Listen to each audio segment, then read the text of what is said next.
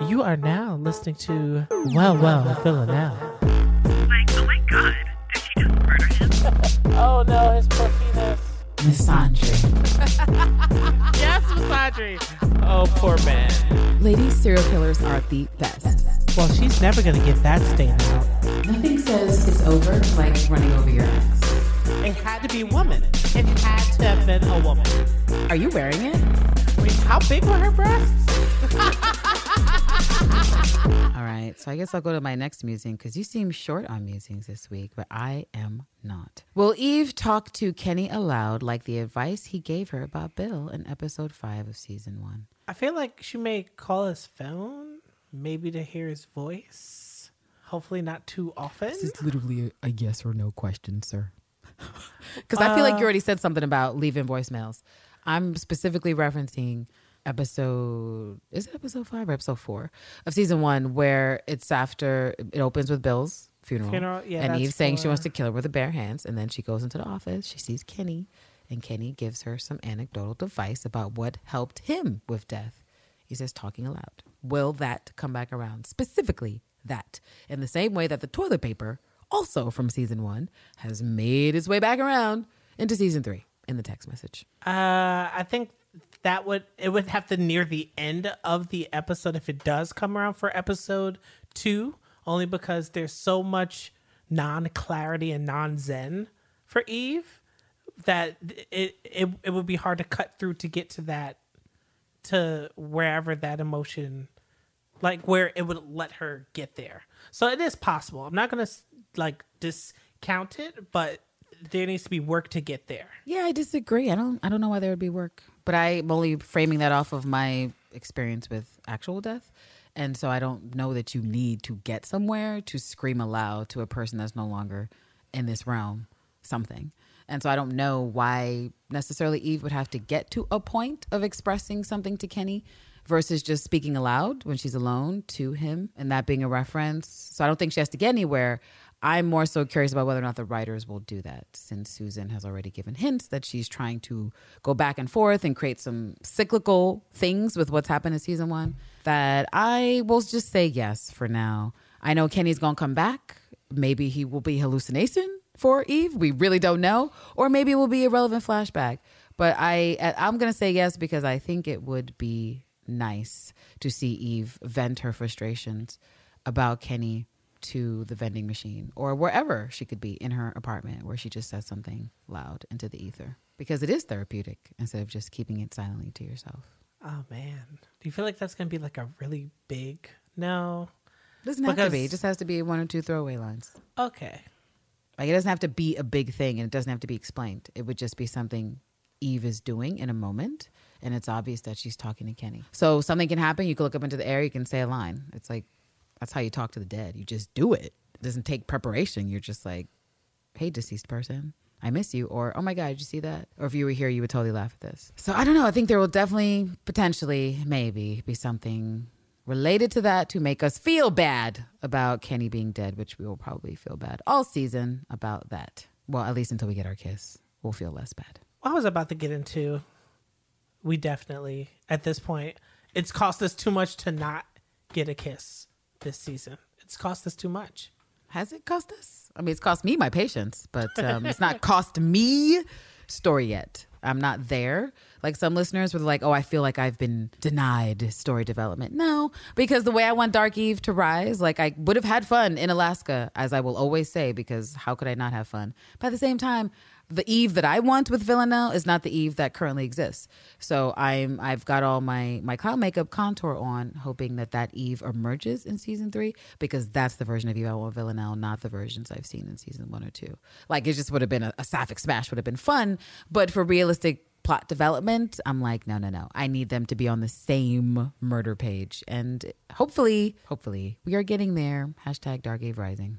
Uh, I'm just scanning over everything that I have, but it looks like no, ultimately all of everything in this field I've I've covered with uh the only exception being this uh Konstantin thing, but I don't want to bring up Konstantin if you had a muse My Konstantin muse was ultimately connected to what's happening at the funeral, which is the fact that Konstantin is obviously back in the 12. And it's it's curious that he's back in the 12 because he is in London and he's being emo and he's away from his family yet again and much to Irina's chagrin. And why can't Konstantin leave the gang? Because he loves it. And it's only going to lead him into a body bag. Obviously, because the 12 wanted him dead, he dropped a dime to MI6 and to Carolyn on the 12th in order to not die when Villanelle had the hit taken out on him and to save his family.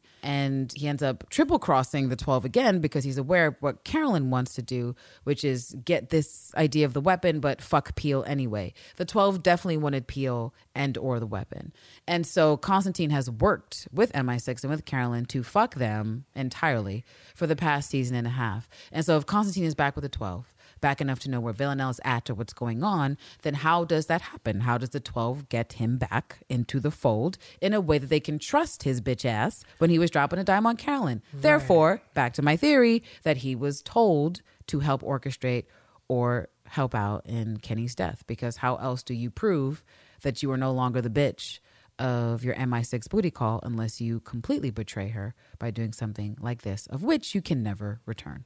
And certainly Konstantin can never return if he were to ever admit to Carolyn in the light of day that he had something to do with it. Can you imagine? Life is a series of trade offs, Carolyn. I mean, he would he would be right. He would be right. That's why I said about the whole I'm careful that that will come back around because that was he had a level of energy for Carolyn that was like, wow, that's a lot of hubris. And Carolyn was like, it's justified. But as we see now, justified or not, it's not played out to what she would want. And so there's stuff that can be done there. So that was my mini Konstantin muse is that he is super shady and that his recommitment to the 12 had to have led to another double crossing or triple crossing that involves Carolyn and leads to his death because you can only triple cross and be in the hustle for so long before the game gets you, just like an old fucking mafia film. And so I just don't I don't see Konstantin making it out this season because he had his opportunity. He had it one time and Villanelle nearly got him and he got away. Then he was like, oh, I'm here with you, Carolyn. I get away and you're back at the game. You're back in the game. You're back with the 12.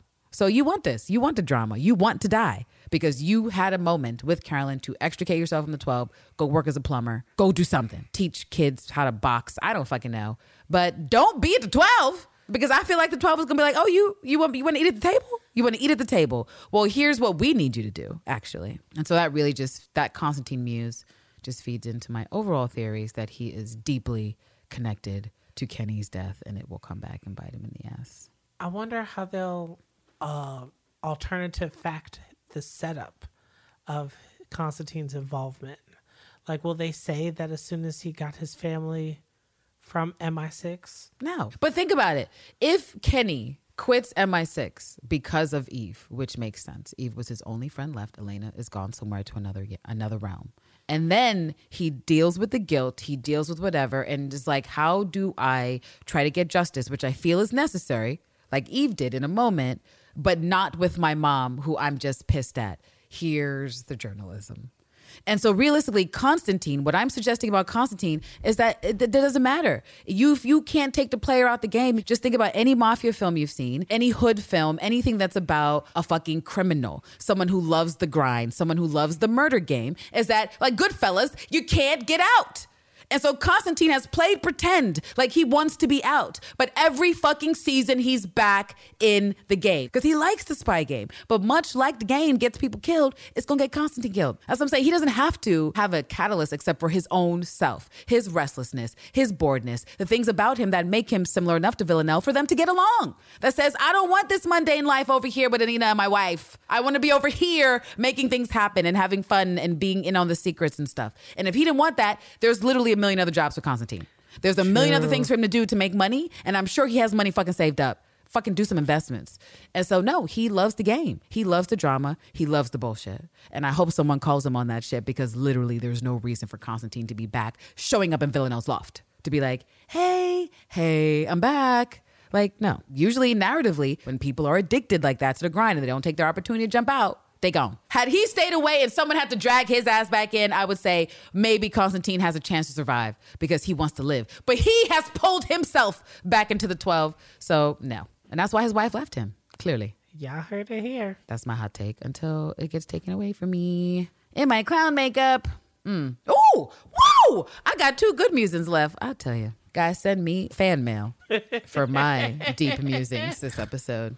All right. Well, these last two musings are about our girls. I suppose that's why I left them for last because they're important. Let me do this one first. Ooh. That's a juicy one. So, Eve Scar. Eve Scar, as I'm sure you guys saw in the last episode, some curious things were revealed when Sandra O oh is putting on her shirt, and that is that she has a scar on her back on the left side that looks like it's about three to four inches in length, which would indicate perhaps surgery. And so, interesting ideas here. What is the significance of the scar on Eve's back? Have they changed the location of where she was shot? No longer to her abdomen, to where we see the scar? Because if that's the case, that means that Villanelle aimed to shoot Eve in the heart, which is interesting because that is that is different. It is still sentimental, but it is different than what people were supposing with the waist stab and sort of like having twinsy scars. If Villanelle shot to shoot her in the heart, that's well, number one, we can tell that Villanelle's a bad shot. She's emotional because she has now aimed two times for the heart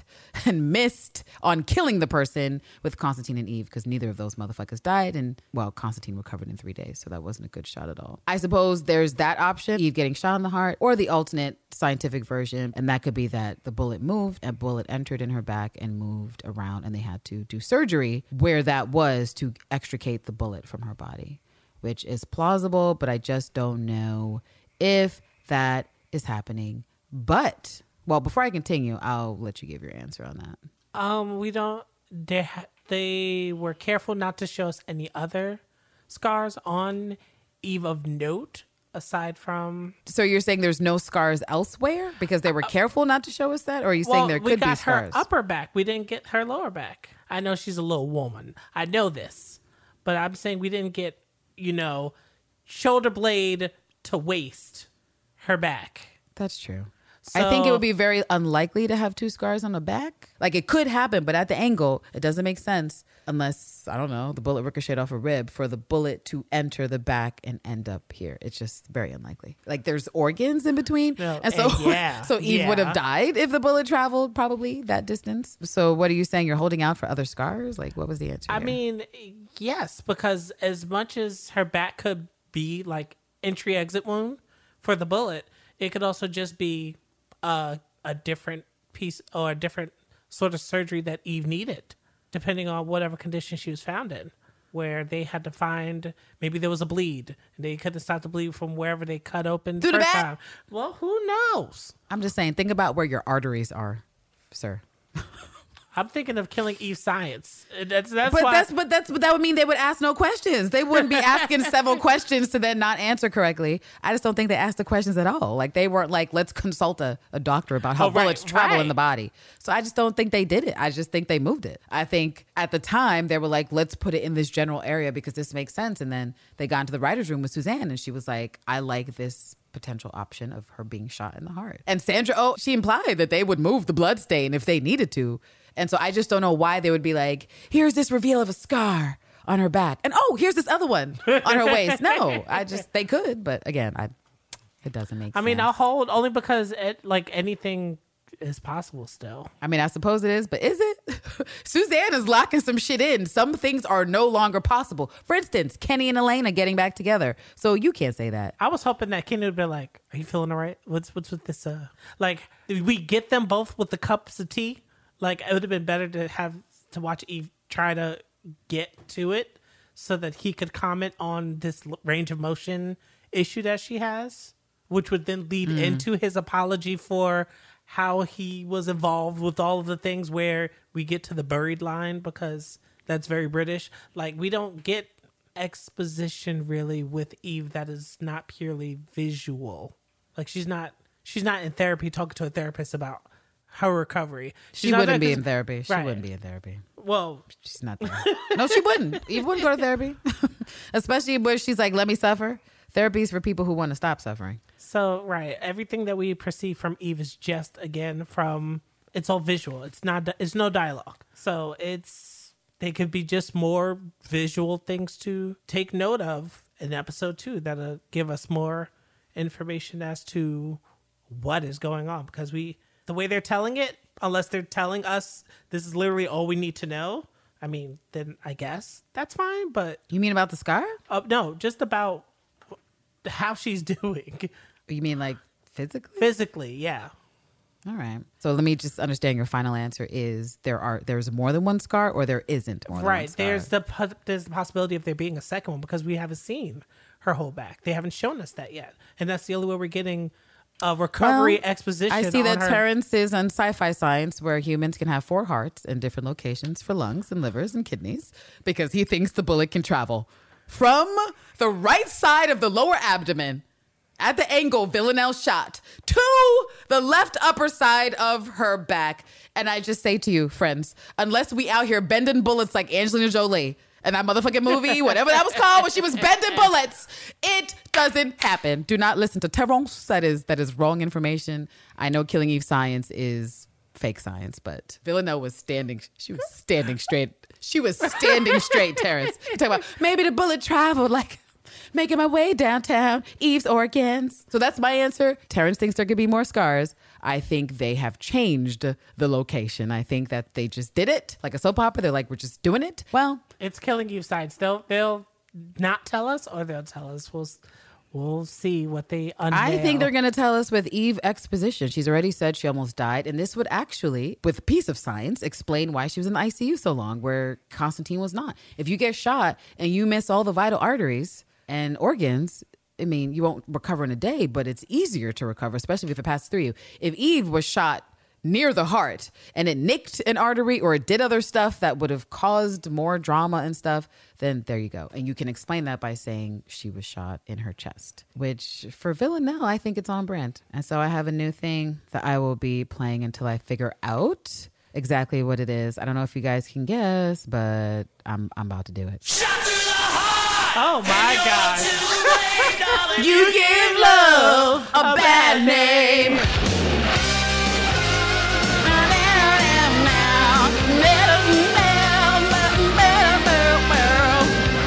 Okay, I don't know how many of you motherfuckers know this goddamn Bon Jovi song. It's vintage, but it works. I'm not going. is what you sell. This is Villanelle. And put me through hell. Shades of love got a hold on me. When passion's a prison, you can't break free. Oh, you're a loaded gun, yeah. There's nowhere to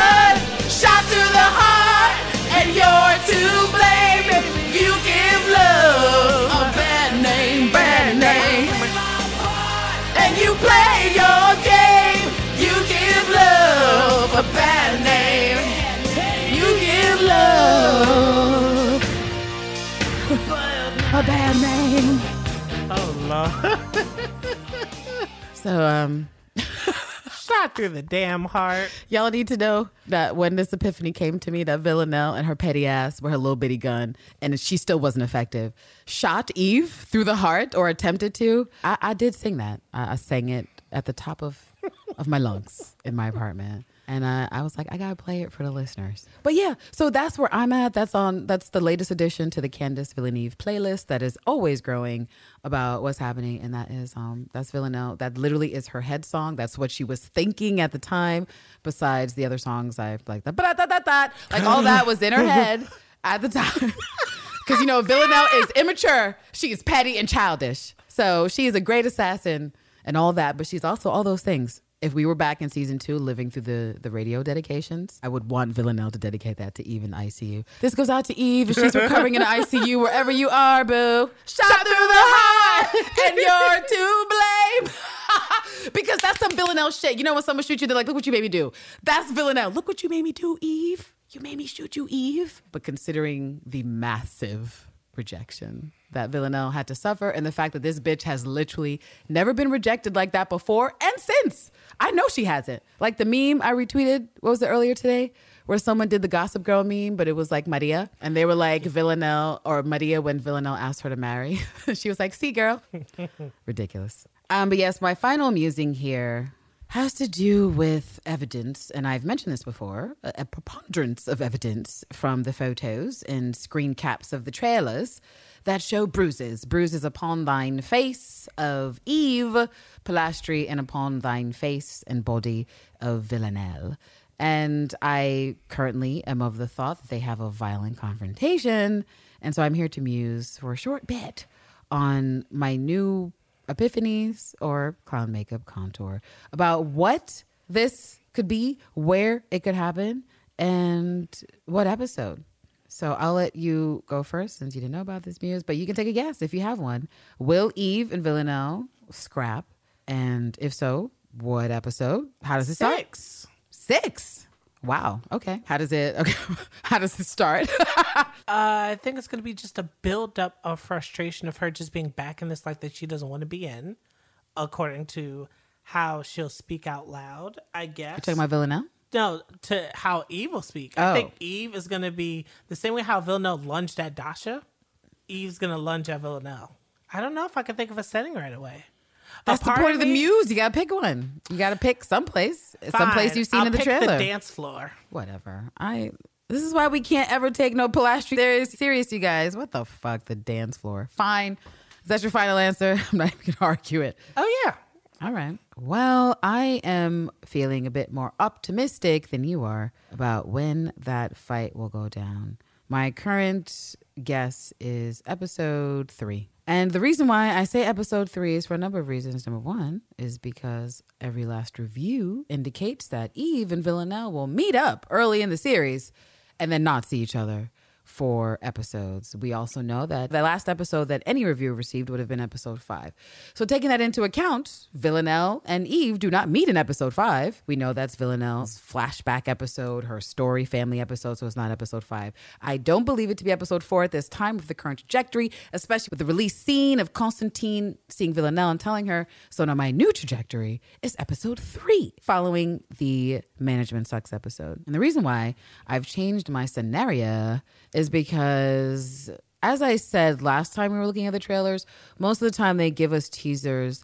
They spread the scenes out from the first six episodes, perhaps, and even with maybe a spotted scene here from whatever the last episode is. But the majority of the clips are actually from the much earlier episodes, like episodes one to three. And so I'm wondering if the aggression towards Carolyn and whatever this situation is that happens between Eve and Villanelle that then leaves them apart again until they're back together again, presumably at the end of the season, perhaps for episodes seven and eight. It's like, well, okay. And also, if you look at Eve's bruises and where they happen and parts in the trailer where we see her where she has her hair up and it looks like she's going to see the people of the bitter pill and it's like well if eve has a bruise on her eye and she's at the people to see the bitter pill maybe she has an altercation with eve prior to that happening and so we also know that villanelle has a pop on the eye from the release pictures of when she kidnaps Carolyn, and that's happening in the street. Oh, I also forgot to mention that in this frame, Eve has a bloody nose. Like her hair looks a little mess. She looks like someone hit her in the eye. It looks like she definitely got hit in the nose, and Villanelle got hit in the eye. And so it looks to me like a fight. Both people get hit in the eyeballs, and it's not fun. Then you add a couple statements from various reviews that are out there. And let me highlight one where, quote, Villanelle also becomes aware Eve remains alive, which sets her on a new course for revenge. She shot Eve last season, after all, because she wouldn't run away with her. So Villanelle has a spurned lover's heart at the moment. Per the nature of this show, she records a threatening message for Eve in a teddy bear, then finds her on a London bus where they trade blows and head butts before separating to prepare for another showdown. So it looks like! It looks like all of my musing and curiosities are leading down the way of truth. That Villanelle and Eve will collide literally, physically. They will have a tussle, which I was screaming for in the last snack. I was saying, please give us a tussle. Please give us the enemies to lovers trope rolling around. But there's also sapphic energy. And I think you guys, I think you guys, pew, pew, pew. I think we will be getting it because that review literally says that. And you know, if you read all the reviews and you read the different sections, they actually give you a whole lot of the stuff. And there was also another description in an article that described Eve and Villanelle as having an addictive yearning. And after months of being starved of each other, their collision is volatile. and carnal and shocking for them both. And so for that me for me that means violence absolutely. With the bruises violence. I hope that and this is this is my my my hope for hashtag Dark Eve Rising that this is Eve's shining moment that like you suggested she is the one to attack first, aggressing like hitting first, like being the one to charge out and then end up rolling on the floor and potentially people are like, "Hey, what's going on?" Because if it's a bus, people are concerned. And I would like for Villanelle to be surprised as fuck. I would like for her to, well, one, she's surprised she sees Eve, but also surprised that Eve has that energy. That was like that gif I laughed about from the wrestler. We get a power drive, just power drive the woman and just stare at her. that that's Eve. That Eve will see her. And actually, this ties back into another thing that I have, which is really I'll mention it now. It goes back to the whole Kenny situation and how Eve can be involved. Is that in one of the previews, Carolyn is saying to Eve that Villanelle is back. And just prior, she says, like, you know, she hasn't been active for this whole time. In fact, we thought she might have been dead. And so, what that says to me potentially is that Carolyn may piece Villanelle and the 12 together for Kenny's death for the simple fact that Villanelle just happens to be going active at the time that Kenny is murdered. If that if she makes that connection, whether incorrect or not, especially if she's led to help believe it from Konstantin, and then she relays that to Eve in some kind of way in episode two that would further embolden Eve's actions against Villanelle in episode three, if that's when it happens, because Eve is going to be upset that, that Kenny's dead. She's going to be upset that why was Villanelle inactive and suddenly she's active now when Kenny's dead. And it's just going to seem weird. Potentially, this is how, again, Konstantin goes down is that he's out here spinning lies. He's spinning lies to Carolyn. He's spinning lies to Villanelle. He's spinning lies to Eve. And then at one point, everyone's like, oh, but you were the one that handed the envelope, Konstantin. He's like, oh, uh, oh, hey, uh, girls girls girls girls. I i don't make any of the decisions. I don't make any of the decisions. They just give me the envelope and i do what i'm told because that's how he tried to get out of it with villanelle. Oh i i, I, didn't, really know. I, it wasn't my fault. And villanelle was like oh it never is. It never is. You never mean to be the shitty fucking duplicitous person you are. And yet somehow you're always that way. And so i don't know. But you guys i said all this to say that i think there will be a sapphic session of fisticuffs in episode three and i cannot wait. Prepared for the opening intro to that episode, if and when it goes down, to be 15 minutes of Candace screaming. Because, especially if Eve gets the first hit, especially if Eve gets that first hit, and however Jodie plays that first hit, Oh, I know I'm gonna love it. I'm gonna love it. She's connected. That that is going to be a connected. Uh, Oh, well, obviously she's connected because they both bruised. That's the point. That's the point. Both actors are bruised up. What I need is for Eve to connect first because every single time Eve sees Villanelle, she's either frozen or she runs. And so, if in this time, like I want for my Dark Eve Rising, that Villanelle is stuck and frozen for a second because she's like, oh shit, Eve, because maybe she's trying to get to Carolyn because of some shit Dasha's saying because her and Konstantin are on some fuck shit. And what they're trying to do, that Eve is the one that immediately, the immediate vision of Villanelle is one of rage, but also I got to get close to you right now. And perhaps this closeness will result in violence, but you kind of like that, and I like it too, so it's fucking fine. It's on brand. But I just want Eve to explode first, and and for Villanelle to be the one to get away, where she's like, I got to get out of here because I don't. I'm on a mission. I have a job to do. I did not expect to run into you, Eve Polastri, on this bus. I don't know why I took the bus. Should have took an Uber. Should have known you were over here. Or maybe she's looking for you deliberately. I don't know. And if that's the case, Villanelle. I mean, it's hard for No. me to purposefully put Villanelle on a bus unless she knows or that's her way to get to something really specific. That's what I mean. I think Villanelle's on her way to a job. Like, I think whatever Konstantin says in episode two obviously sends Villanelle to London. Whether it's just to fuck with Eve, to be like, here's this teddy bear, Eve. Oh, I'm a lover scorned. And sure, surely she is a lover scorned because she was rejected like a motherfucker. Like, she was rejected so fucking hard. She's not over it. So she's like, wait a minute, Eve, you're alive? And you didn't you didn't come look for me. You didn't oh, so you're just out there living life. You're just living life. Is that what you're doing? Great. So I think Villanelle will have her angst because she's not over being rejected and clearly because she was lying at her reception. I'm so happy my my girlfriend's dead. Okay, girl. Sure. sure, we believe you, Villanelle. She's full of shit. She's full of shit. And so I don't know. I think potentially Dasha sends her on a mission via the 12 because, again, the 12 is aware what happened to Kenny. The 12 orchestrated what happened to Kenny. Whether or not Konstantin is involved, we don't know. So that being said, Dasha has a piece of the information. Dasha has a piece to be like, oh, Villanelle, go over here. If Dasha doesn't mention Eve, it doesn't fucking matter. Dasha can just be like, you have to go deal with this over here, and that's where you're gonna be. But we know with the 12 and their fuck shit that they're actually planning some massive manipulation that potentially is exposed. And if I'm lucky, Eve and Villanelle turn against everybody and get together to be like, oh, everyone's trying to fuck us over. So let's just go on the run and kill 12 members on the way, which is my fantasy season. That could be all of series four. I mean, It really could. It really could. But yeah, that was the last of my musing was I believe Dark Eve will be rising even faster like a phoenix in episode 3 and putting in my hopes and bets now that Eve is the initial aggressor and leaves a rather shocking impression on Villanelle that leads to her immediate reobsession with Eve and potentially why she aggresses towards Nico in perhaps episode 4. If I had to imagine if Eve and, and Villanelle see each other in episode 3, Villanelle's going to see Nico in episode four because if Eve gets a wallop and a hit, and she does, we know she does because first of all, it's Eve, and Eve Polastri does have that energy. But also, how great will it be for someone else to lay hands upon Villanelle that's not Dasha? And successfully, successfully, because we remember Eve with the knife. Right. She got nothing. She literally was it like she Eve, don't, don't. and he was like, I'm gonna do it. And in two seconds, she's hemmed up on a fridge. And so if we could get some progress from Eve being hemmed up on a fridge or being frozen, like, oh my God, what do I do? Villanelle, you're too close to me.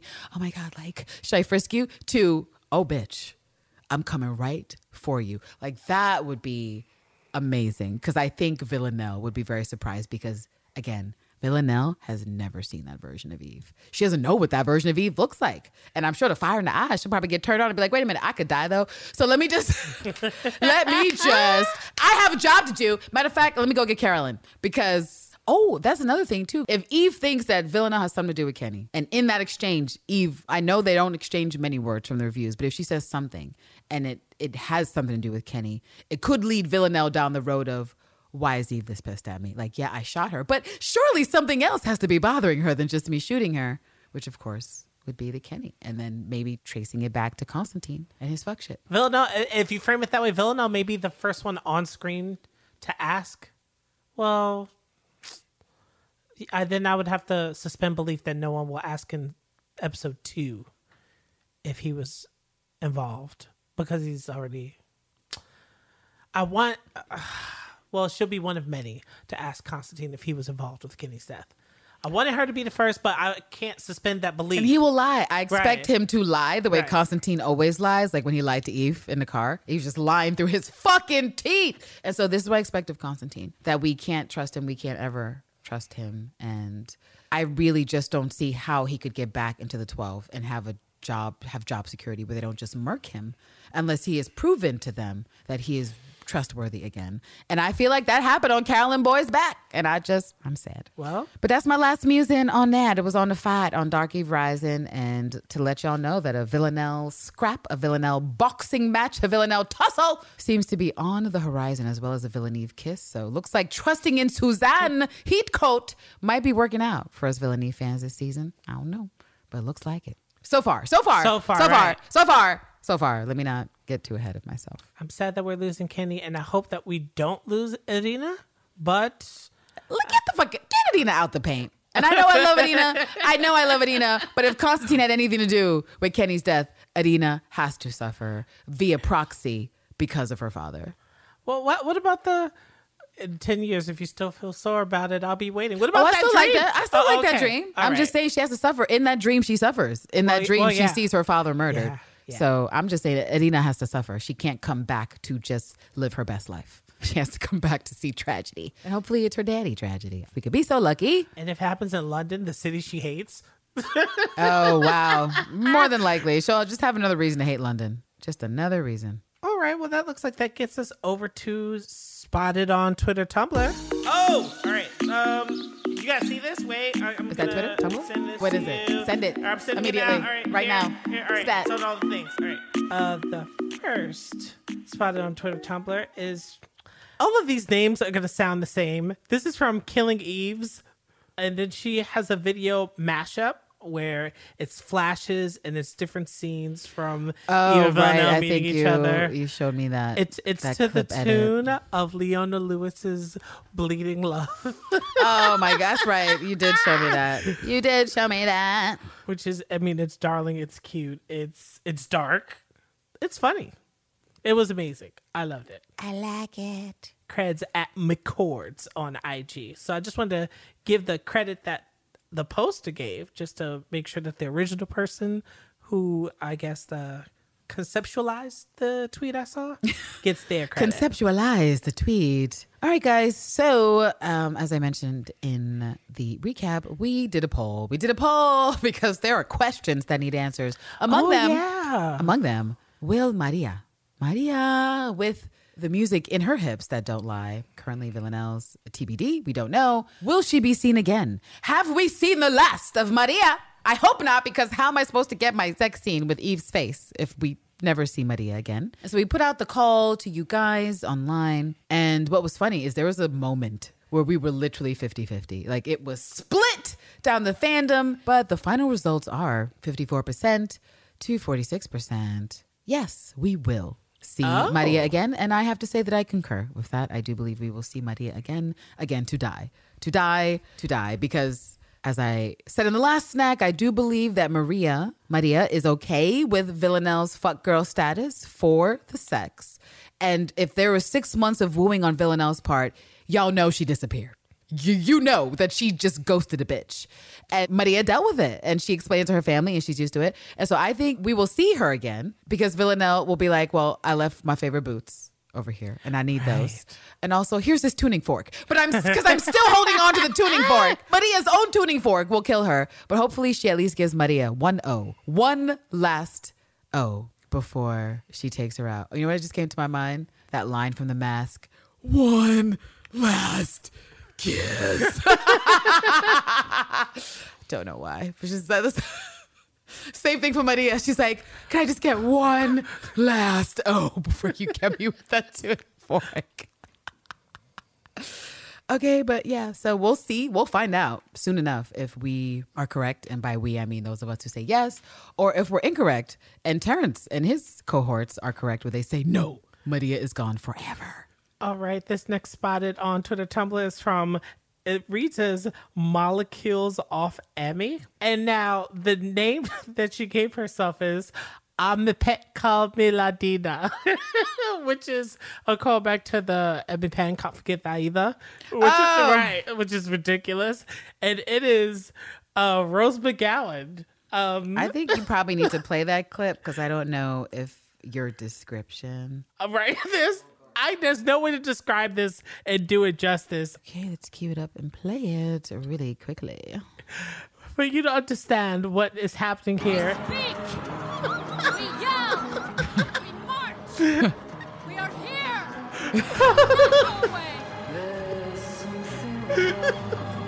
What the fuck?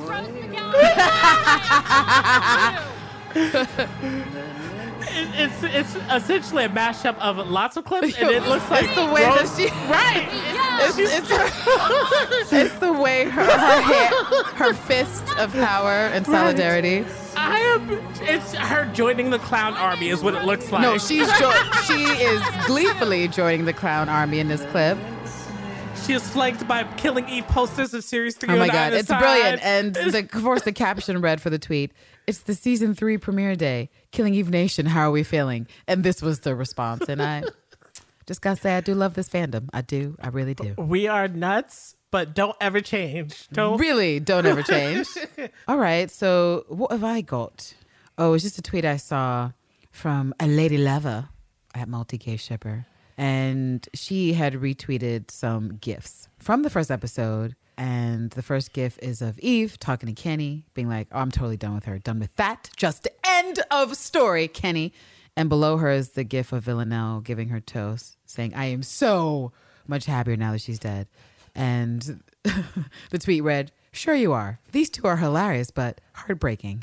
They miss each other so much. Soulmates, end of story. Period. Um, and that's that on that. I agree. That's that on that. Period. They're full of shit. They're lying. And it's so fucking ridiculous how obvious it is that they are desperate. Like they have been starved. They have been starved of their favorite addiction for half a year. And they out here making all kinds of excuses. Eve is literally living in trash. She asked Villanelle to take her shoes off. And I got to tell you guys, I don't know if she would adhere to that in her current Right, apartment, no. which is saying something for Eve Polastri.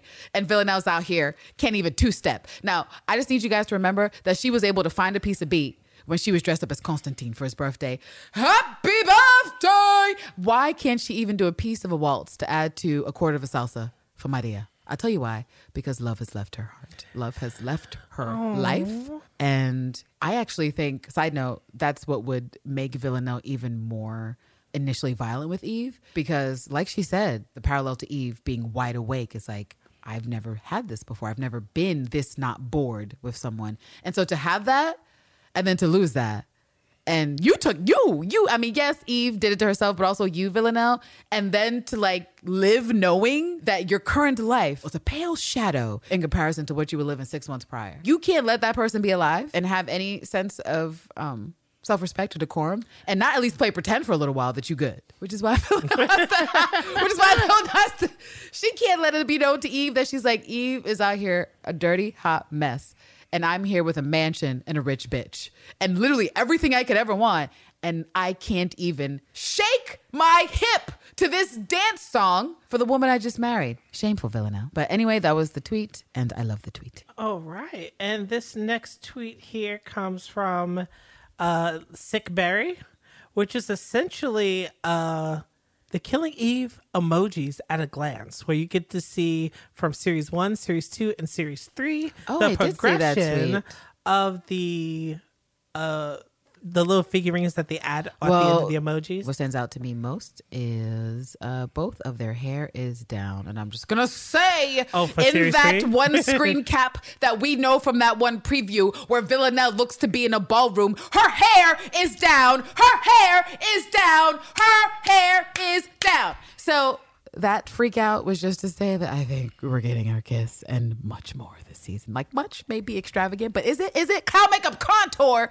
Her hair is down. Eve will see Villanelle with her hair down for the first time ever in season three. That's true. She has to. And if both bitches got their hair down at the same time, because think about Villanelle's state of mind when her hair is in a fucking bun. It's similar to Eve. When her hair is in a bun, she about the business. When it's down, she not about the business. Something else to notice that is actually the very first comment that you'll see here with the hearts next to it. They're finally holding hands, but they're bound with their BDSM tie of love from the trailers, or rather the teasers. But yeah, no, I'm into it. So I don't know how people can be feeling down about this season. Like, yeah, okay, they could have made Dasha's kill a little bit cooler. Yeah, okay, they killed Kenny, but also, you guys, you guys, we are totally getting a fucking whatever. I'm prepared to die on this hill. That's what, I'm saying. I am prepared to go down on this hill. All right. Do I have any more spotted ons? Let me see. Oh, I won't even fully go into it. I'll just link it. It was an article I came across. And it was basically from Popsugar this week. And the title just made me say to myself, golly gee, finally someone in the journalist community seems to get it about Killing Eve. And the title was Killing Eve is an engrossing portrayal of queerness. And that's exactly what TV needs. Yes! Yes! Yes! Yes! Yes! That's exactly what TV needs. And they got, look at the image they got, the first image. Will you give me everything I want? Which, by the way, you guys, by the way, can we really be mad at Villanelle? I know I keep oscillating back and forth, but that's because I stand for both ladies. But I've said this before. I'm pretty sure that Eve did not keep her promise, and she has to, she has to atone for that because she for real, she for real to Villanelle's face. We saw it with the curvy knife. Will you give me everything I want? And Eve didn't even hesitate.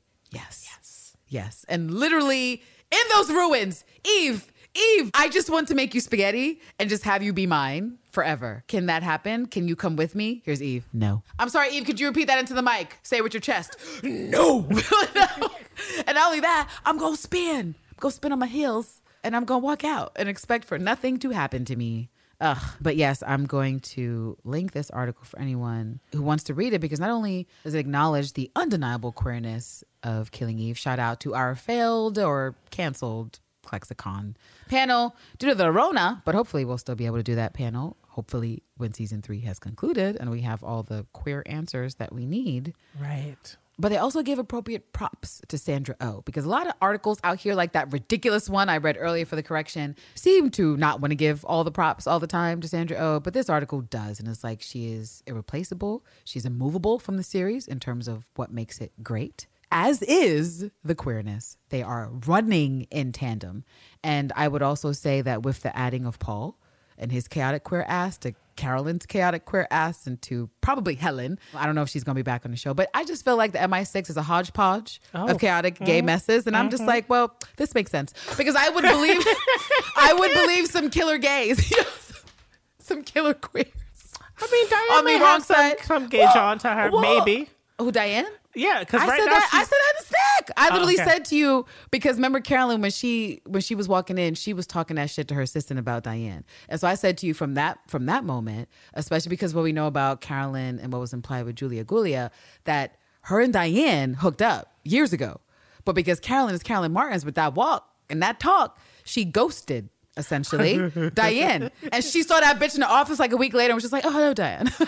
Didn't didn't have any fucks. So Diane has had smoke for Carolyn since then, which is why she's like, Carolyn, you spend 400 whatever fucking pounds. And Carolyn's like, really, On girl? lunch. You counted my pounds on lunch? Girl, you could have covered me on that. You could have covered me on that and I could have Venmoed you. But no, Right. but no, you want to play these games? Are you still are you still mad about what happened in, in Lebanon? Now I know we never got answers for Lebanon.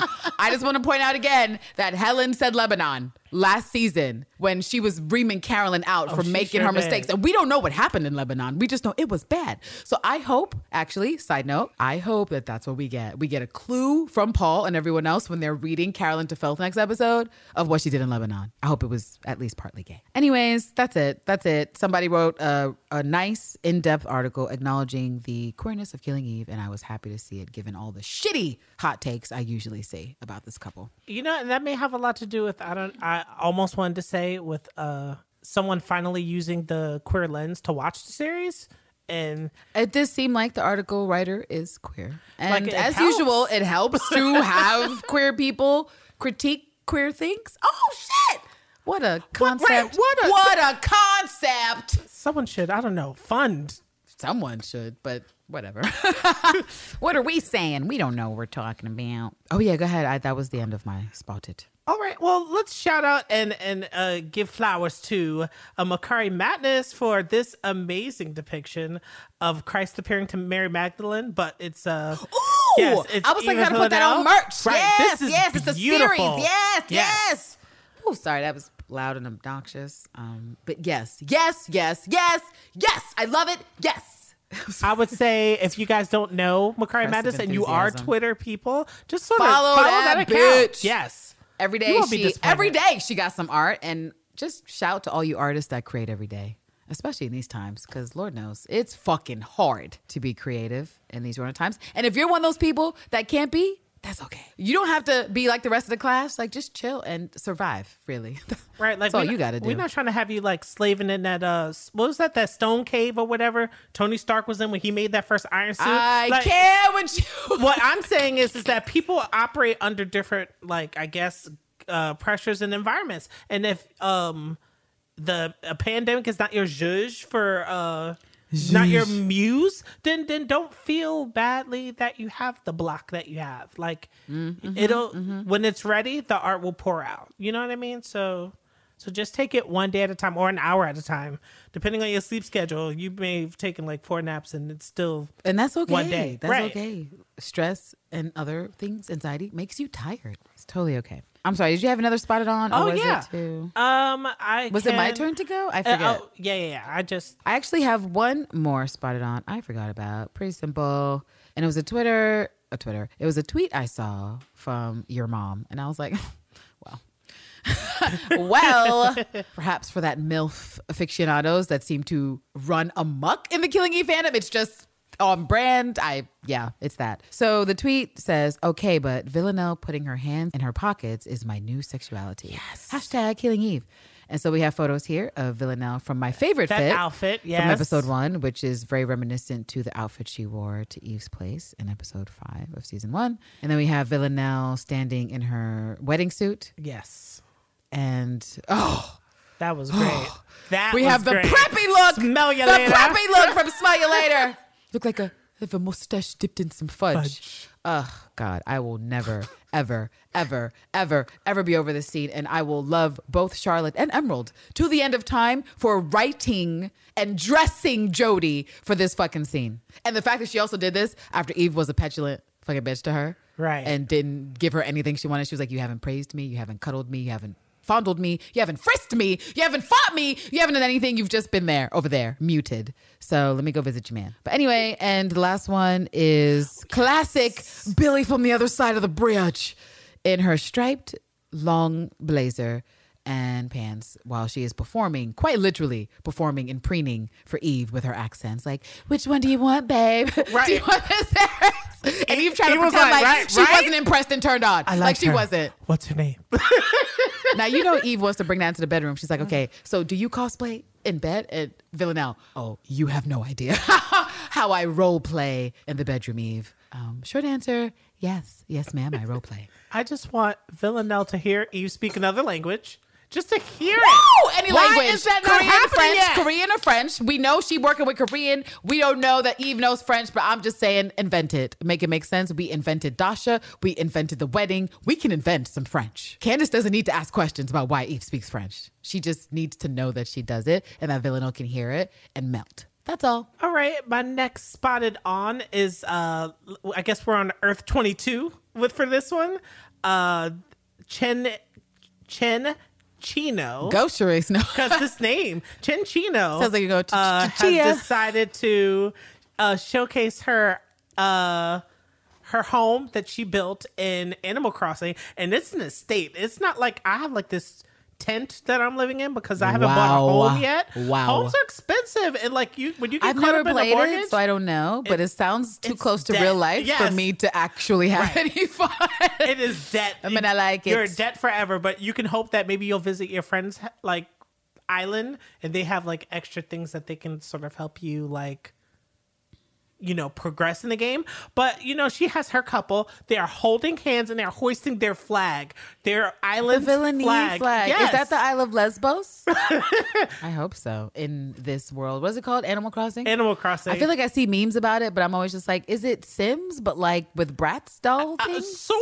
I want to say sort of, but I haven't seen people my do vi- violent things like how you could probably like kill off a sim. I don't think you can do that with like these people because you can murder your Sims. That's Right. I feel like that happens. Like no, it does. It Right. does. I I obviously removed it from my brain, and it just re-entered. Like, oh wow, that's dark. That's real dark. Uh, so it's like the Nintendo filter on Sims, where it's like, yes, have the fun, but you know, not too much fun. It's not striking vipers. It's just you build. A, Wow. you No, it's not. You just you know you you build you craft. So you can have your couple, and then like you're crafting. You here's my workbench. Here's here's maybe they'll let you do like a, a she shed extension to your home. But like again, all that costs money. But like you can at least build things. Like you can build your own bed if you want. Like there's a lot of you know, DIY in this game, which is what a lot of mm. people like about it.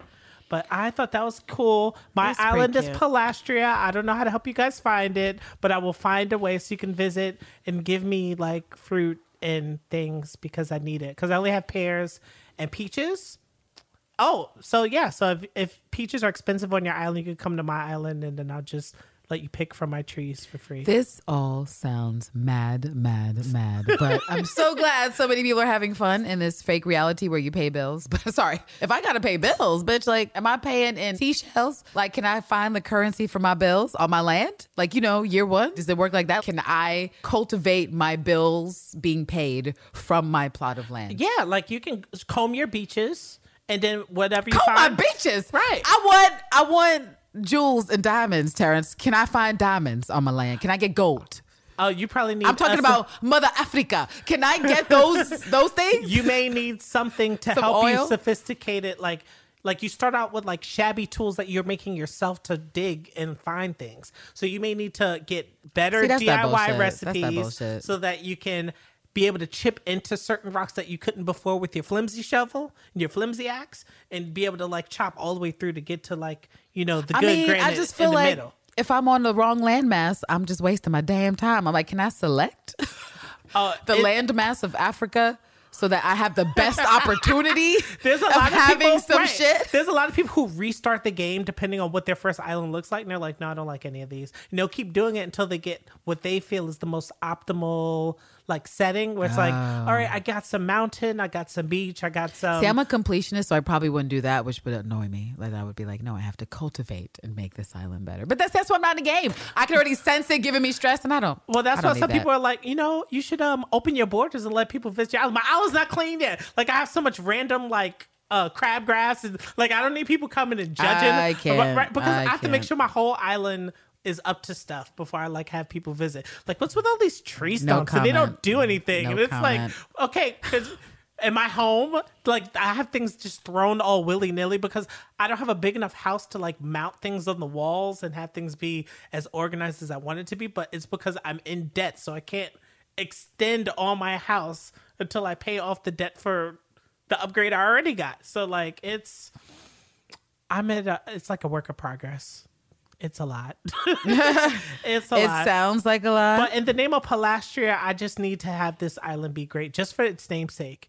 And in the island of Palastria. and then you could um buy designs that people make. So like that flag, I could probably buy that design from them and then put it on a T-shirt. I wouldn't make Palastria. I would make the Amazons. That that would be that would be me. I'm like, can I just have an aisle of bitches who know how to fight and be deadly and just intercommune with each other Oh, I don't know if and anyone's are made a dojo. immortal and I- are immortal. I like the idea of making a dojo on the island where it's like, oh, we thought about learning to forage for food, but we'll do that through violence.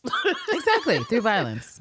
Well, I don't have any more spotted on. So. oh, so um, I what is next? Oh, I'll just do this very last one from Reddit where someone decided to do a pencil sketch of uh well this looks like a scene from uh series 2 do psychopaths feel emotions uh this is villanelle as billy but done in pencil oh, that is very well done. wait i misspoke i said villanelle as billy it's not villanelle as billy it's villanelle in Amsterdam. You amsterdam misspoke, and I heard that, and I let it fly. So we it's both fucked up. right it's villanelle in amsterdam and looking in the mirror Well, it's still a very, very beautiful drawing. you can see yeah sort of the emotion just pouring out of her face and her and almost disbelief that she's feeling it. Like she's really looking at herself experience this thing like so it's not all sepia all sepia all the time. It's not. There's that there's this there's color that could fade away. Like this feeling could go away if eve is not with me. That I'm Really? Indeed. and that is that will do it for me and uh spot on twitter tumblr. All right. Well that brings us over to favorite line of the week. Favorite line of the week. Dun, dun, dun, dun. Uh, so uh, I had to give my favorite line to to Kenny since you know I don't know when I'll be able to. Well, not when, but I don't think I've often given him favorite line, and you know this will be one of his last He's not had that in the many running. opportunities. Right? No, right. So I just wanted to be able to highlight him in the scene I thought was hilarious. So this is my favorite line with Kenny talking to Eve. Cool. Let's play it. Are you still in touch with her? Oh, God, no. I'm totally done with her. Done with that. It's end of story. I was gonna say Nico. Like I was, uh, mm, I meant uh, Eve. Oh, Eve. Uh, Eve. oh, Eve. Yeah, my right. Eve. Uh, a mess. All right, so let me go to my favorite line of the week. Okay, so my favorite line of this week comes from one of my favorites. In fact, my third favorite, because my women, Villaneve, they have the top spot, but number two for who has most interested me in the show is, of course, Carolyn Martens. And damn, did she deliver some one liners this episode? I'm back now, with bells on. So we can hear you coming. Yo! I would end it there, We're always like but this, it, aren't she we? keeps going. Yes, we are. Now, listen, I understand your feelings. See, he's You're touching her again. Fabulous team. Take, take, take your hands off the shoulder. And Carolyn, I'm so sorry about the whole office debacle. They told me I had to take yours as it was closer to the department. I doubt that Well, shit. I don't even know where my office is. Her authentic, like, bitch. I don't even know where my office is. Honestly, I don't give a fuck, Paul. Enjoy. So that was my favorite line because misandry. All right, so I think if we're done there, that means we get to Final takes. this is the end, guys. Well, almost the end. I am now of the mindset that if what we got in the premiere app is not the literal first two minutes, that whatever the first two minutes are, if not those minutes, are gonna drive everybody insane. I'm talking about like the way how the two minutes. Well, let's play the two minutes because we haven't played it yet, and we said we would. Are you referring to Konstantin and Villanelle? right. All right, well, let's cue it up. Villanelle sees a note from Dasha on the counter. She comes into her new flat.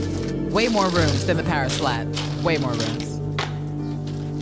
Konstantin really got some nerve laying on her bed with his outside clothes Nice on. place. Right. No, Oh, yes. no. No. Get his ass. Get his ass. Oh. Oh. No, no, no, you do not get to come here without an invitation anymore! Fine. Fine. Can I please come to see you? Yes. Right.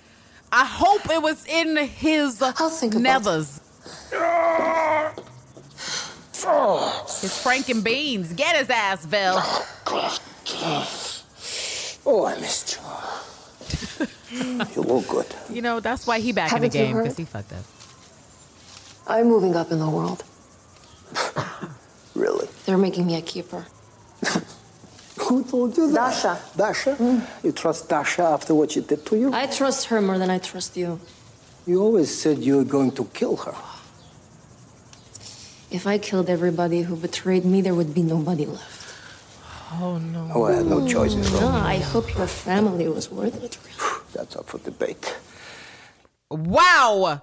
Wow, Konstantin, Konstantin. Oh, That's up That's for not debate. even the That's real up for first. debate. I mean, I feel like usually the two minutes, it's whatever is right before the title card. But they're not saying that. Right. This time they're saying sneak peek episode two. So I'm still going to hold on to the first opening episode or opening scenes, rather, have to deal with Kenny being dead and Konstantin being revealed that he is at that function.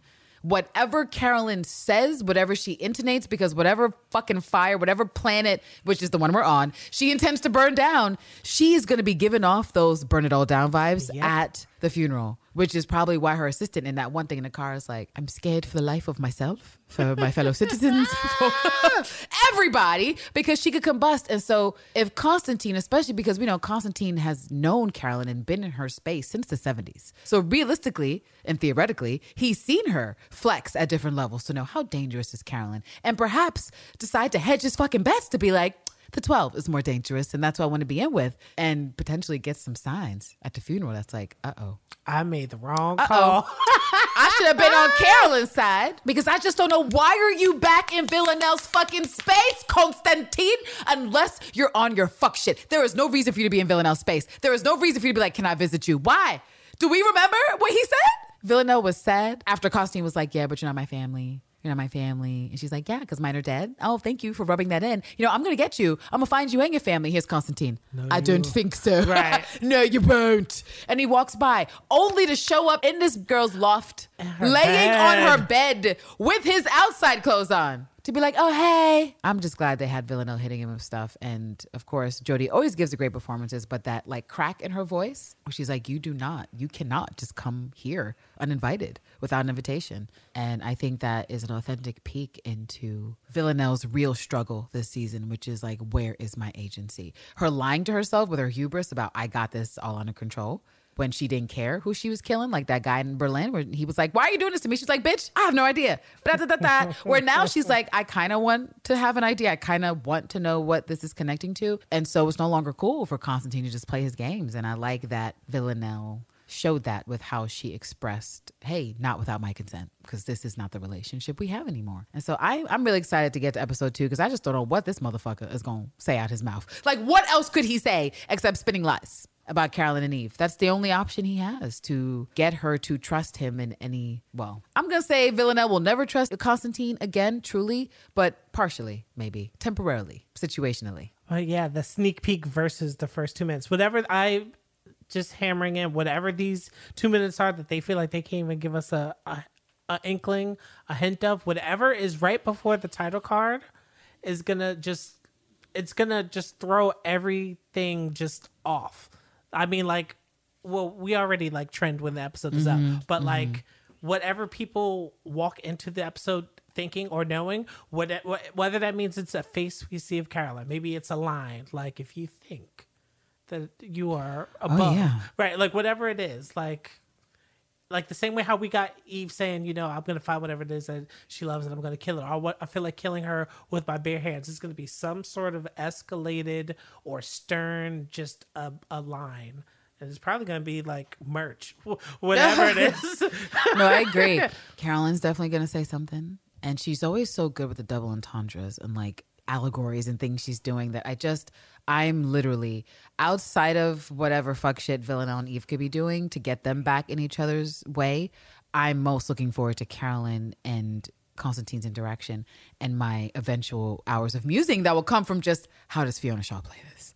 how does she do the little nuanced thing and how does Kim Bodnia respond and what are they implying with their performances because we know that's going to be happening and I fully expect to find the evidence of what I believe to be true of Konstantin having some involvement with how Kim Bodnia plays his interaction with Carolyn and Eve and potentially Geraldine at this funeral. Like, what does it look like? Is there any overtones of guilt happening? oh, I anytime I hear him doing his hearty laugh, I'm thinking that's him deflecting. Like always. The same way That's how, probably true. Yeah, he does deflect a lot with the laugh. I'm thinking of Eve in the car.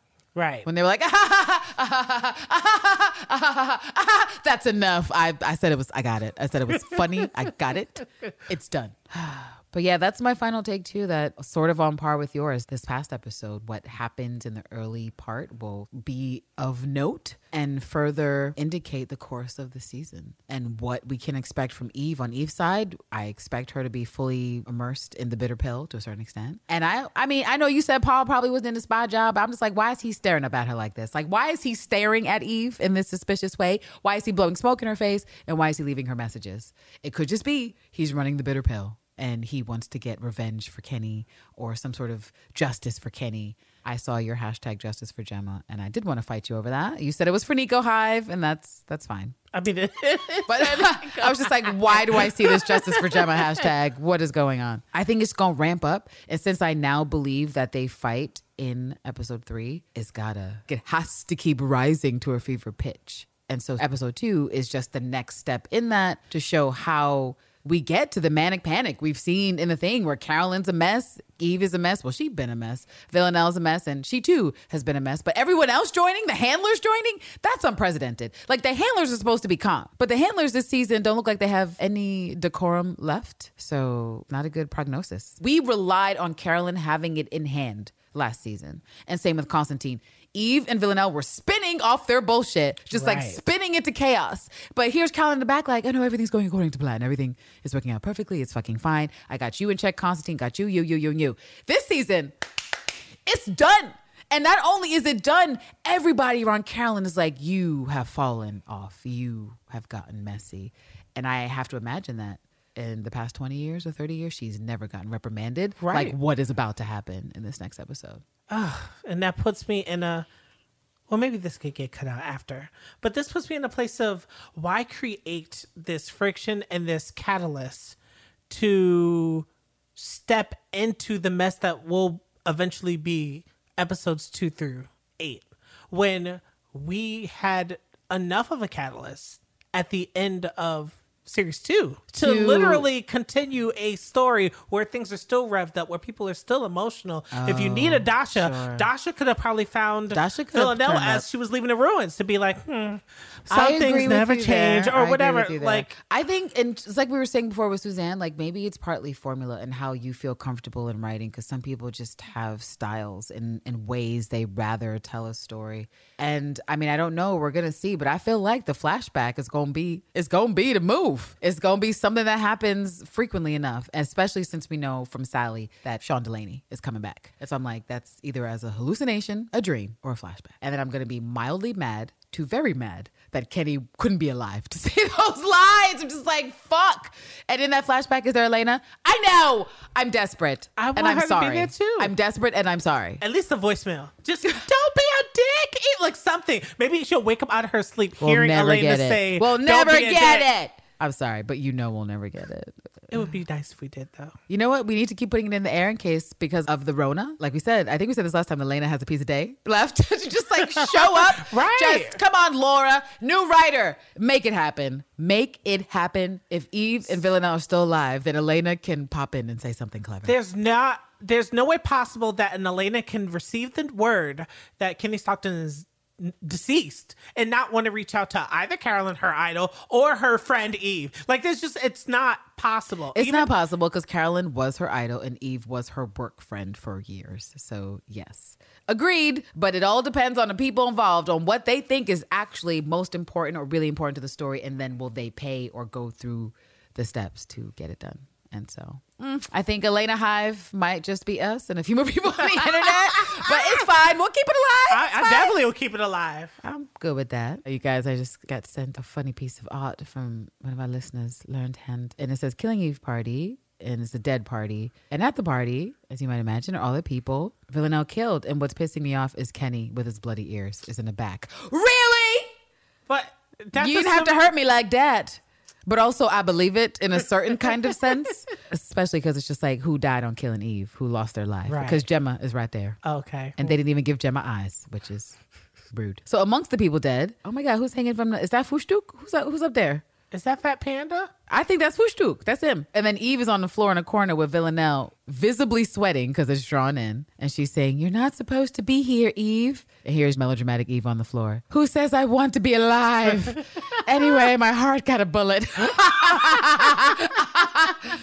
I have to link that. That was hilarious. And oh, I think we also got a quick email from Fleur, who reports that she's still inconsolable about Kenny. Mm. Mhm. Same, same. Gave us the last name, Stowton, presumably his dad's last name. Thank you. We addressed that earlier in the Alfred episode. is his middle name. I'm gonna call him Alfie.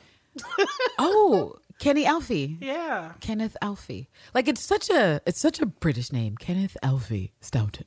Like I just feel like it's where's the third? Like that's all that's Right, missing right. after that. He is survived by his mother, Carolyn Martens. Yes. She makes a comment that she doesn't know if Eve thinks she's at rock bottom. She told Kenny she was fine, and she still thinks she and Niko can work things out. And there's several dots, several ellipses combined in the parentheses, and adds that it's really easy to convince yourself that you're fine even when you're not, in fact, fine. That she knows this from experience, and girl, me too. Me too. She continues that I think she's in denial about how bad her situation is personally. Um, yeah, that's sort of it. I think I might have expressed something like that last snack. I don't know if you did, but I don't like. I think Eve is at rock bottom. Right, but I, Whether or not she knows that she's at rock bottom, I feel like again, a woman who was like, "Take off your shoes," whose house was not a cesspool of trash, should realistically, with her upbringing, look at her place, look at the moving paper wrapper that's on her dresser, and know that it this is this is bottom. But the reason why I don't think she cares that she's at the bottom is because she wants to be there. Like she wants to be in the dumpster. She's like, no, this is this is bad. Not really showering, not cleaning, not sweeping, no longer care about the shoes, no longer care about dirt. This is bottom, but perhaps the catalyst to drive her from the bottom of the seafloor doesn't come until Kenny drags her literally with his corpse. Just upsetting. She also shouts out Elena Defense Squad. Yes, forever. Oh, she also mentions that for Carolyn's new boss dude, that the she'll be sad if this means we don't get more of Helen. Yes, we've talked about hell in this episode. I agree. I like the way she threw her Pringles. She looks like she has those kind of outbursts, and I would like to see that with Carolyn's usually calm, chaotic energy to her Right. not calm, chaotic energy. Ooh, she also reports that she found a good natural deodorant. Great. I didn't think they existed. I thought it was like unicorns. no, Um, because I was like stuck with my natural, and I was like, Ghost trees. Schmidt's lavender and sage. She says it's know awesome. Do that. I made Amazon and see what's, Do what's that. going on with Do that. it. Report back. And she says that she doesn't think Eve wants to be around people. It's not that she wants trash necessarily, but that she just does not want to be around people and have to be polite and social and whatnot.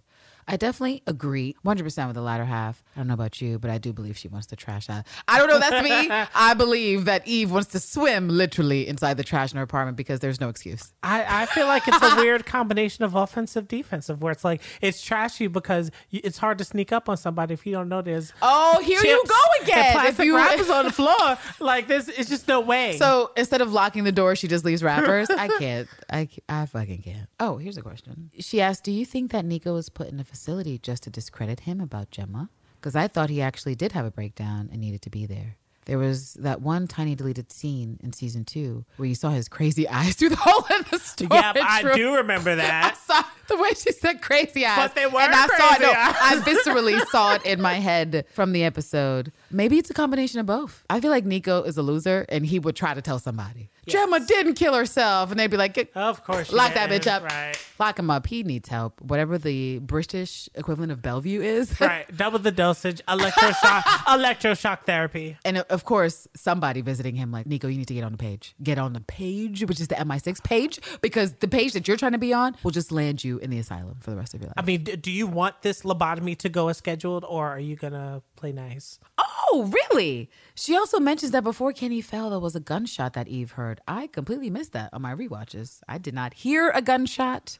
Perhaps I kept screaming or making noises at the time it was happening. That is brand new.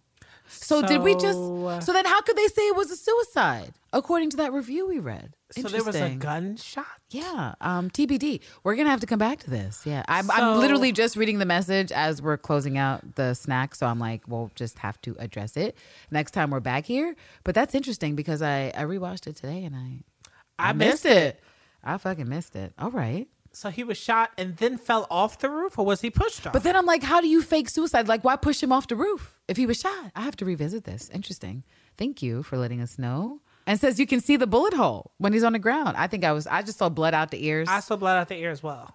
I would think that's blunt force impact from That's what I thought. basket. That's what I thought. That the blunt force impact led to the bleeding of the ears. But now I got to revisit the whole thing. But it could be I missed that stuff because I wasn't really trying to stare at Kenny's dead body. There's that.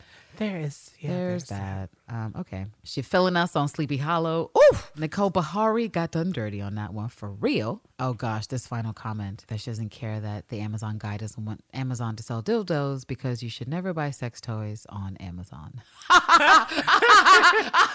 they are essential, of course, but buy them from a reputable seller. This has been a PSA. Well, D- depending on your town, if you have a, a local sex shop that you do frequent and already trust and enjoy, then sure, get your stuff from Amazon is Walmart. They Amazon is Walmart because I feel like they got the most basic dildos and like vibrators and stuff because a lot of independent companies are the ones innovating with newer shapes and things and whatever, whatever. So they're Walmart. So realistically, if you're in a pinch and these pandemic times or pinch times, I think when you hit the essential item category and you're like, I need this to do it, you're looking at that two day prime like it's gonna save your life. Now, I don't know if two day prime is a reality in the pandemic because you go on Amazon and the dates look all kinds of ways for stuff you can order. But she's right about the dildos. I saw a little documentary about Adam and Eve and some of these other places. What's that one that's really popular but really cheap? Doc Johnson's?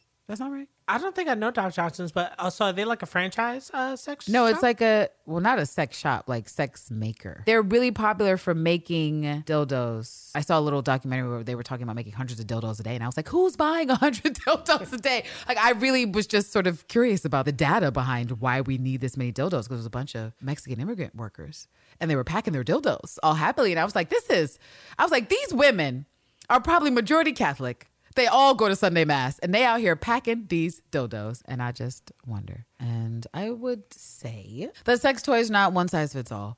And one size fits all is generally what you get on Amazon, which is probably not the best idea, let alone their shitty ethics. So if you go right to, I mean, we live in New York, so we actually have a, a a bunch plethora. Yeah. of sex shops that are like little boutiques, like fucking. and you go there with a date, and you're like, "Hey, so let's shop for our party favors." Babeland, and there's actually I don't know if you've been to that indie one in Williamsburg, but it's like a little thing, and they have like sex positivity classes and some really wild stuff in there, but it's very queer friendly. oh. It is. That's why I mention it. But yeah, so I agree with Fleur. Like, if you can get your sex toys not off Amazon, do it. But if you are hard up and looking for that prime and, and sending a, a wish, a hope, and a prayer that it comes in two days, I too understand that energy and why you'd be like, well, just give me the basic, the most basic thing because does it move? Does it do something? That's great. Okay. I get it. These desperate times call for desperate measures. But thank you for writing in, Fleur, as always, to share your thoughts about the snack. We so appreciate it. And before um, our outro, I just want to give a special thanks to uh, Hungary, Taiwan, Finland, Singapore. Hong Kong, the Philippines, Mexico, wanna Russia, thank the France, whole countries. Canada, Great Britain, South America, and North America. We love you. Wow. We thank you. I wasn't prepared for that country rundown because I felt I thought it was going to be something else. But you're like, oh, these countries. Right. Hello. We thank you for um, listening and for watching Ciao. the show. Um, we hope that you uh, continue to watch Killing Eve because we think it's amazing, and we hope that you are getting everything you want, even if it doesn't sound like we are. But we're just we're we down for the are. ride. We we are, but we aren't Right, at the it's- same time. It's complicated. It's complicated. it's complicated, like the relationship between our, our murder ladies. a reminder that you can reach out to us at Hey You Guys, all one word, at wellwellvillanelle.com. Our Insta is Well Well Villanelle, and our Twitter, if you are about it, about it, is Well Villanelle. As you know, we are recording out of New York City. We are essentially trauma level one. Uh, support the Patreon in our show notes and cop some merch. It helps us with the transition from public to private transportation, as along with other uh, necessities. In keeping with the times, I feel like I should play us out to another one of those Rona ditties we've heard. Because they're everywhere. Achoo! and I'm like, it's a cough. oh, well, that, there we go. Ooh, bitch, you got coronavirus. Um, I also want to remind you guys that we are going live these days. Every time a new episode airs. So this Sunday, if you feel like hanging out with us while we do stuff and watch the show and talk that shit and workshop ideas for before we record, um, just head on over to our social medias just before the show's about to air. We usually do it um, maybe about a half hour before the show goes live. We may go earlier if we're streaming episodes prior to then, but we will be live on our Instagram, on our Twitter slash Periscope, on Twitch, and wherever else we might go. We've not done Facebook yet because we ultimately don't care, but we might. We might. Yeah, one day. We'll see. One day. And we'll link this coronavirus off. If you want to bust a move, Ooh, bitch, you got coronavirus. Ooh, shit, you got coronavirus. I like his his knee his knee work right there. I sent this to my mama. She was like, "Pumpkin." And I was like, "Yeah, it's a just dance it up, ma." Ooh, wee. I know it has foul language, but it's good. Anyways, that's it. That's it. Um, those are all my contributions. It is 7 a.m. in the morning. Oh, the my last brain up. cell. No, look at it was burnt by the sun. My last brain cell was burnt by the sun that is high in the sky. Might as well be fucking noon. It feels like we. I'm done. It's been a minute since I've been this roasted and toasted because usually Gentleman Jack Crack cooks me this way, where I'm just I've been reading No, and researching for like 12 hours straight, and were- now again, with the embargo lifted, you dove uh. into all of those articles. I did dive into all those articles. it takes a toll. between that and then the moving stuff today, I, I'm done. Oh I was God. doing man's work in case anyone was curious. Right. I'm sorry, it's not Gentleman Jack Crack podcast. I'm like man's work. But if you guys can read in between the lines, y'all know what man's work is. And I was doing it. But yeah, let's let's be out this bitch. All right, until Sunday evening, guys. Here's hoping you get killed by a woman. And you guys, Eve is gonna show just how much of a fucking top she is in episode three when she fucking jumps on Villa down that bus. and I cannot wait. I cannot wait. Bye guys. Till next week. It's like totally murder.